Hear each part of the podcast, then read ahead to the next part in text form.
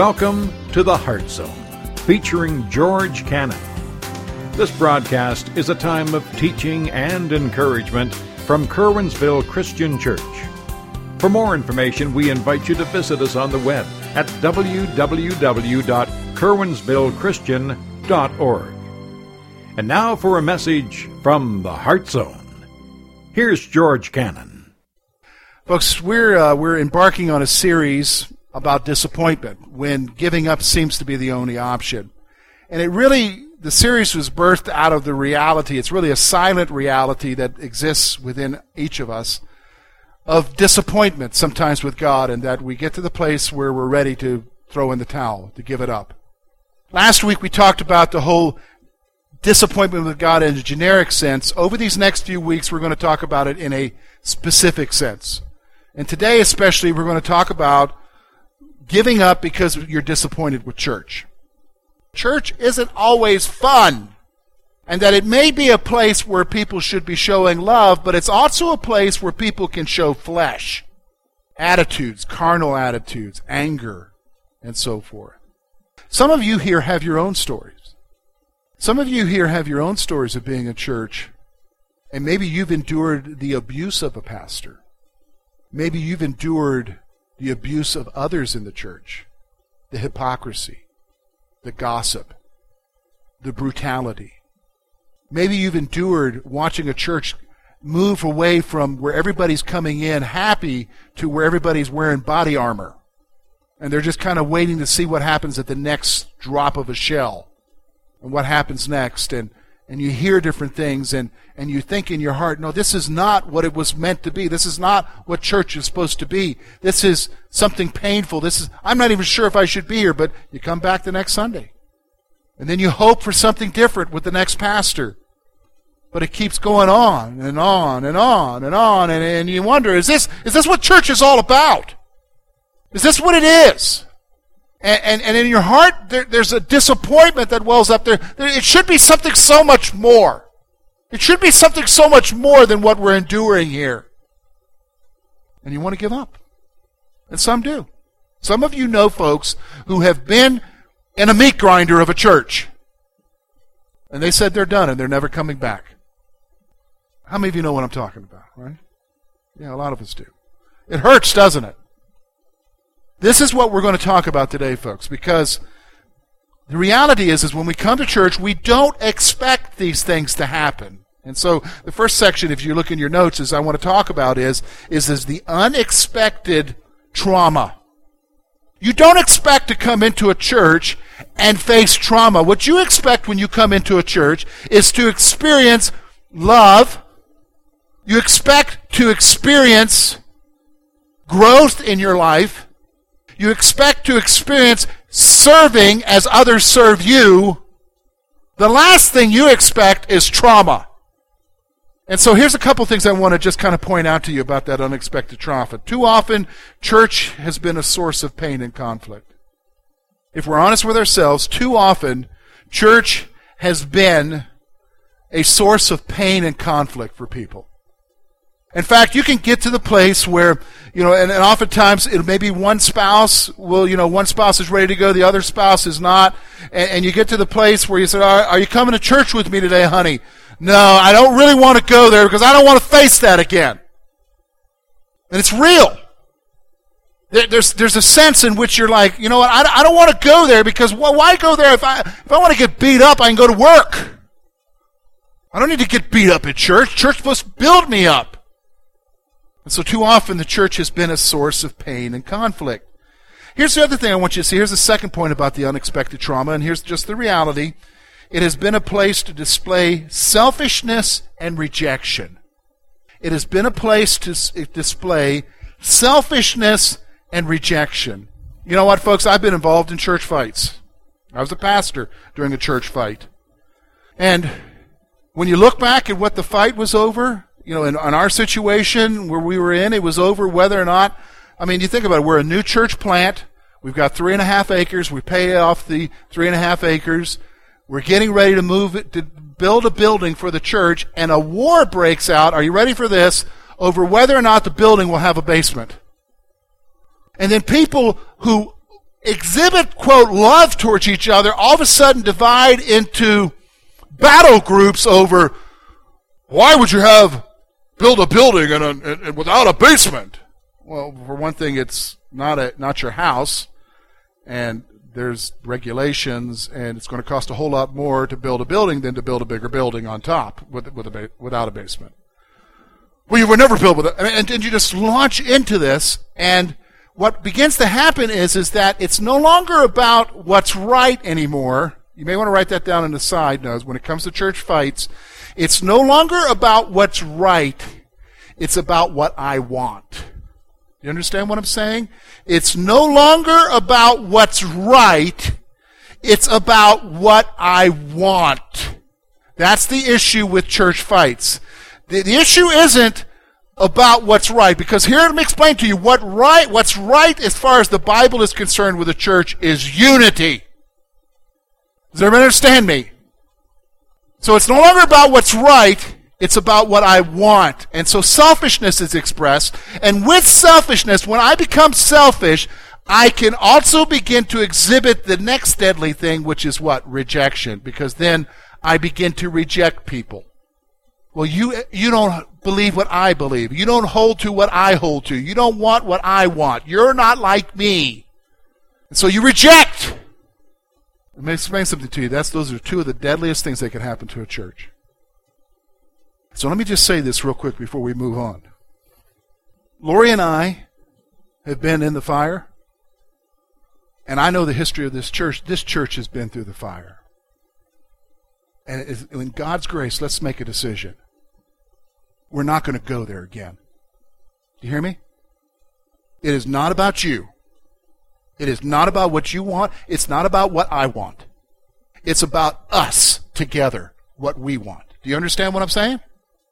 And as long as we keep that perspective, we're going to do okay as we live for Jesus. But the minute we start saying it's about what I want or I'm right, then we've just turned down a wrong path and we're headed to destruction. And we've gone through years of healing, and God saved us from almost being gone. We don't want to go back there again, do we? How many want to go back there again? Nobody wants to go back there again. That is pain. That is pain. Nobody wants to go there. Nobody wants to go there. Because what church is supposed to be is something completely different. And if we're going to be disappointed, let it not be because of church. It's okay, George, well then, what do we need to do to be the kind of church where we're not going to be disappointed? What do we need to do that, does, doesn't God tell us what we need to do as a church? Boy, folks, He tells us a lot about what we need to do. And in particular, in chapter 10 of Hebrews, if we're looking at two verses today, we're going to look at verse 24 and 25. He's going to tell us the biblical approach of dealing with this. Because listen, folks, you don't need to be disappointed about church. You should not come to the place of throwing in the towel. In fact, if you're at that place of wanting to throw in the towel, then you need to hear what I'm about to say because this is the approach that God calls the church to take. And that's, folks, we got to make a decision today. Is this the approach we're going to take? So listen to me. Let's look together these two verses.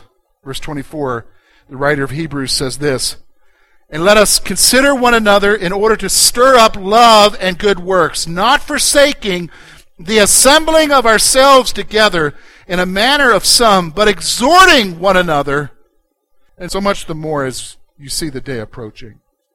Folks, I, I've got about six things here that I see from these two verses that will tell us about how we need to approach the issue of being the kind of church that we need to be. So let's look at them. The first one's this.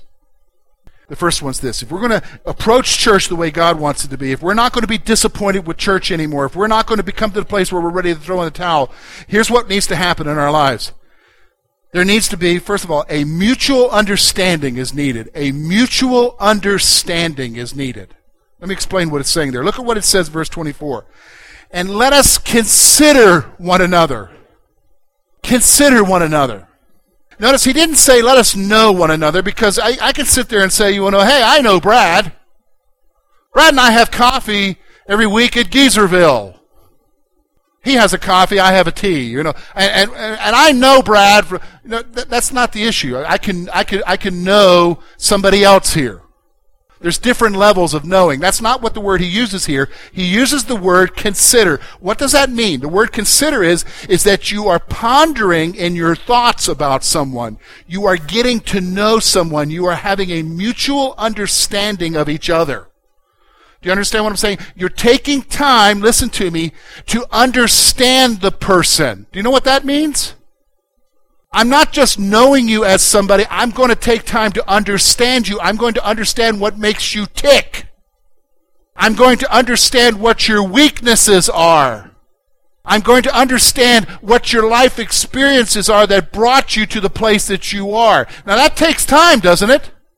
But what does it take to be able to do that? You got to have relationships with people. Do you understand what I'm saying? Church has to be more than just a place where we come in and like, oh, boy, I'm ready for the show. It can't be that. Church is more than just this building and this service. Church is you collectively getting to know each other and being there for each other and considering one another. Having a mutual understanding of each other. And that's so important. Why is that so important? Because here's the thing. If I don't have an understanding of you, then I'm going to write you off quickly if I don't like what you're doing.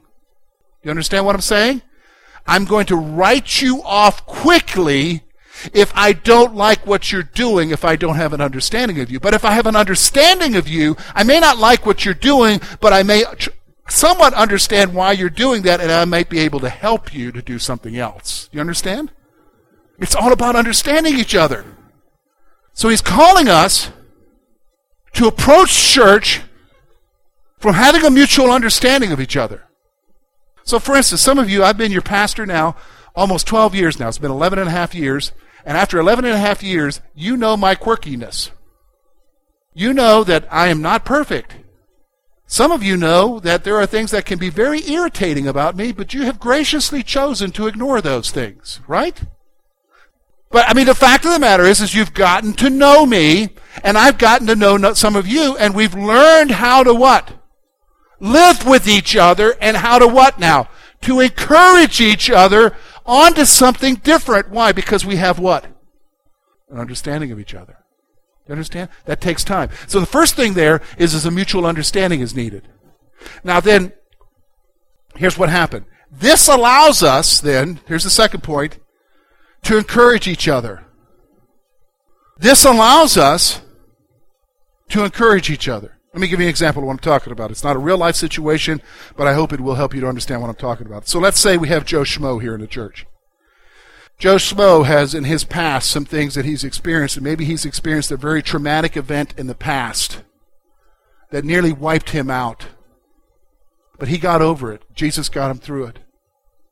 And see, and as I interact with Joe Schmo in the church, and as I begin to have a mutual understanding of what's going in his life, if down the road Joe Schmo faces a situation that's very similar to what he went through in the past, and all of a sudden he faces that situation and it's getting ready to just wipe him out again, and I, his brother in Christ, knows the trauma that he faced the last time, I should be the one that goes to him and say, bro, how are you handling this? Are you going to be okay? Are you going to make, make it through it? Hey, can I pray for you? If you need me, call me. Do you understand what mutual understanding does? Because here's the thing if I don't have an understanding and I hear that they're facing that problem, that problem may be no problem to you. You'd be like, well, you know what? Hey, anybody can handle that. What's the big deal with that problem? Yeah, but that problem didn't do this in your life before history has a way of repeating itself, and I'm going to be there for them because I understand what's going on. See, if you have no understanding, you're calloused. You don't care. It's not that you don't care, it's just that you don't understand. See, understanding allows, listen, if I have a mutual understanding, I know how to what? Encourage you. Do you understand what I'm saying? I know what needs to be there to happen in your life, and what it takes to encourage you may be different than what it takes to encourage somebody else. Do you understand what I'm saying? So there has to be a mutual understanding, which comes through relationships. Now, what am I going to encourage each person with? Now, here's the next two points. We're going to see them here one at a time. First of all, we must encourage each other to show love. The writer of Hebrews tells us, let us consider one another in order to stir up love. So I'm going to, listen to me, I'm going to have such an understanding of you, if this is what the church is to be, we're going to have such an understanding of each other that we, we encourage each other in order to, listen, to stir up love, to show love. What we should be doing is stirring each other to be expressing love towards each other. Now you say, how do we do that? Is that so we're going to have some be a touchy feely church? Oh, hug. No, no, we're not going to do that. Here's the thing. What it means is you show your love. How? Exercising the gifts that God's given you. For some of you, God has given you the ability to write those notes of encouragement. So he lays a person on your heart. You need to write those notes. For some of you, he's given the ability, maybe a skill in an area, whether it be woodworking or carpentry or auto mechanics or whatever, to help somebody and be an encouragement that way. This is what we're talking about. See, we need to encourage each other to show love. Here's the other thing we need to do. We need to encourage each other to do what is right. The good works here is not just doing good things, it is doing what is right. We need to encourage each other. If I have a mutual understanding of you, then I need to be there to help you to do what's right. So if you're struggling in an area, I'm going to be there to say to you, whoa, man, I love you. That's not right. You need to do this instead. This is what he's calling the church to be. The church, he's not calling us to come in here and act like we got our acts together, because we don't. He's calling us, listen to me, he's calling us to something far more than that. He's calling us to stir each other to show love, but he's also calling us to stir each other to do what's right in our lives. And sometimes all it takes, because we know what's right and wrong, sometimes all it takes is someone just to come alongside and say, hey, I know the struggle. Do what's right. Do what's right. Do what's right. But there is one other aspect here. Look at verse 25. Two things here. He says, Not forsaking the assembling of yourselves together as in the manner of some. What's he saying here? The gathering of the church must be a priority. You know what, folks? Here's the thing. We've got to get away from the we're going to church. We've got to get away from we're going to a service. What we're doing is, is we're going to the gathering of family. Some of you love going to reunions. You know, I'm from the South from Columbia, which is I grew up in the suburbs there. Reunions never meant anything to me because we're in a city area there, you know. But when I came here to Pennsylvania, then all of a sudden we got to go to these events that all of a sudden I get to meet your second cousin 50 times removed. And Uncle so and so and Aunt so and so who likes to pinch cheeks and you know and, and, and eat this meal and figure out which ones not to eat from Aunt so and so, you know.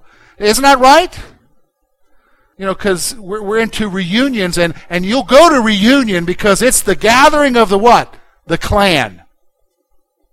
Folks, that's what church is. It's a gathering of a clan, the clan of Jesus Christ. And you got to quit thinking of it in terms of it's a service. No, no, the service is just a component of the gathering.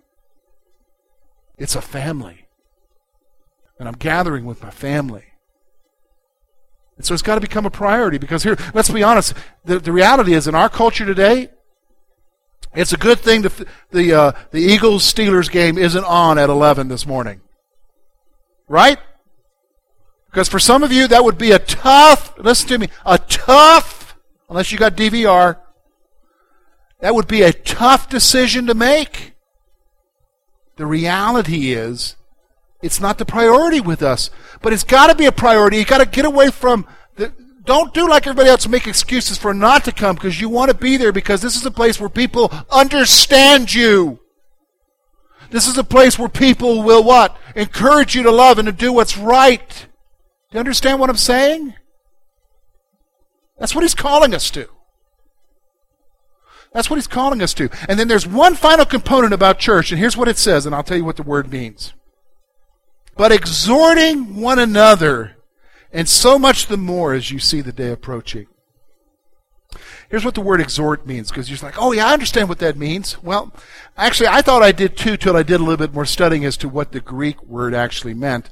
And, and, and the word actually means, it means to call out. Call out. So, the writer of Hebrews is saying that we're, you know, we're to f- not forsake the assembling of ourselves together, so don't skip out on meeting with each other. And then when we do come together, we are to call out something within us. What, what are we to call out? Here's the point. It should call out the best in you spiritually. That's what church should be. The gathering should be a place where you come in and it calls out the best in you. You know what I mean? It calls out the best in you. Not the best in your abilities, not the best in your how much you know or whatever, but the best in you as a person. Church should call out the best in you. Isn't that a place where we want to be? I mean, we got we got bosses who tell us, "Man, you're lousy." We get that from the world. But the church should be a place where you come and no matter who you are, because there's a mutual understanding. We're going to encourage each other to love and to do what's right. We're not going to forsake the gathering because we know that when we come here, the church is going to call out what's best in me. Do you understand what I'm saying? Because we know the day's coming. What day? That Jesus is coming back. That's what church should be. Is that the kind of church we want to have, folks? That's what church should be.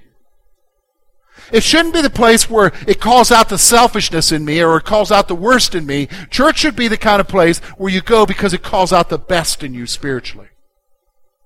And that's what he's saying here. You're saying, okay, George, how do we how do we wrap this up? Well, let me give you two thoughts. And then I'll give you an action point. First thing's this. If we're going to deal with the disappointment of church, if you've been hurt in the past, if you've gone through deep waters, you've carried the scars. Here's what you got to do let go of your pain. Let go of it. Let go of it. I understand. The reason why it took a whole year before I could go to another church and come to this church is because it took a whole year to get me to let go of it. because I kept thinking in my mind about names, people, incidences, stuff that happened. And, and every time that happened, I would be sad. I would get angry. Why did this happen? Why did they do that? You know, you know what I'm saying? And, and, here's what we do. You know what? And especially if you don't deal with it, if you don't let go of it, it's like your mind is like this giant barbecue. You know what I mean? and the incident gets stuck on the rotisserie of your barbecue. And it, it, just keeps going, turning over in your mind. You know, you know what I'm saying? In your mind, over and over, you're thinking about it, over and over. And here's what you do. You ever notice, if you're like a barbecue guy like me, you're laying on barbecue sauce. You know what I mean? Layer after layer of layer of barbecue sauce on what happened in your mind. You, you, know what I'm saying? So there it is. It's turning over and over, and you keep applying the barbecue sauce. You know what I'm saying? And it's the thick stuff. So you're building up this extra shell of what happened on top of it. And so the reality is, is you and I, look, if we're going to be the church that God's calling us to be, the first thing we've got to do is this. We've got to let go of the pain. You say, well, George, I went through a tough time. If I let go of it, who's going to know? Folks, let me just go ahead and say it. I understand. You went through a tough time. You want to throw in the towel.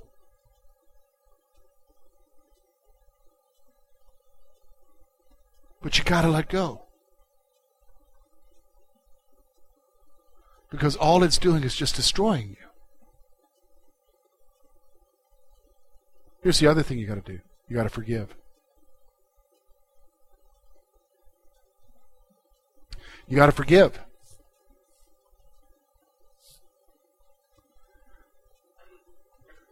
You know, when I when Lori and I left that church in Canada almost 13 years ago, there were two pastors involved. One's dead now. the other one's alive. I don't know anything about what he's doing, but they were involved. And for the longest time, I, I, I had a big hate going on. Here's what I realized one day. I realized that uh, I, if I'm expecting them to show up through the door and say, I'm sorry, I'm going to be waiting a long time. In fact, uh, it hasn't happened yet in 13 years. One of them's never going to be able to do that. He's dead now. And I'm the one who's in the jail.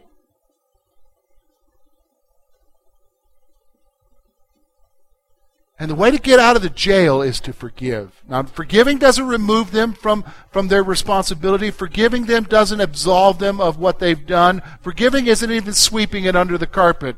Forgiving is saying, God, you're the one who's in control. You will deal with this. I'm trusting in you, but I'm going to refuse to carry it anymore. I put it into your hands. That's what some of you got to do here today. Some of you here, you have been abused by a pastor. As a pastor, can I say to you, let me just go ahead and say, I am sorry that happened to you. I'm sorry. Some of you have been hurt in your church. You've gone through the meat grinder. I'm going to say it right now. God never intended that for you. I'm sorry that that happened to you. It breaks the heart of God that that happened to you.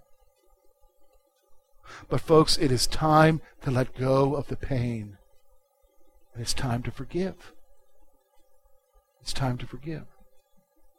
We say, okay, George, what do we need to do then? What do we need to do? Well, let's let's think in terms of this. I can't go back and change the past of what's happened. I can't go back and change the experience that you've gone through. I would like to change it in my life. There's no way. There's no time machine that I can go to and say, whoop, can we go back?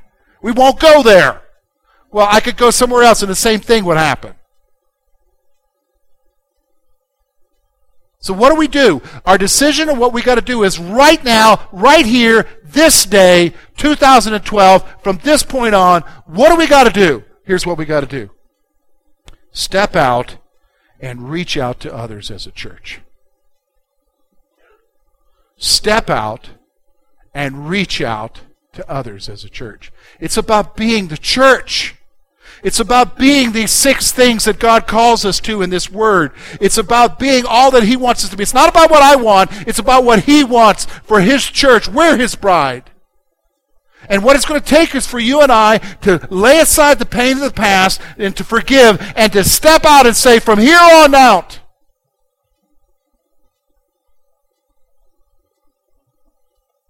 we are not going to be that way. From here on out, we're going to reach out to others as a church. As a church. Thank you for being with us this morning. And we trust that today's message has been both challenging and an encouragement to your heart. At Curwensville Christian Church, a warm welcome is always extended to you. We're located at 700 State Street, Curwensville, Pennsylvania. For more information about our ministry, please visit us on the web at www.curwensvillechristian.org.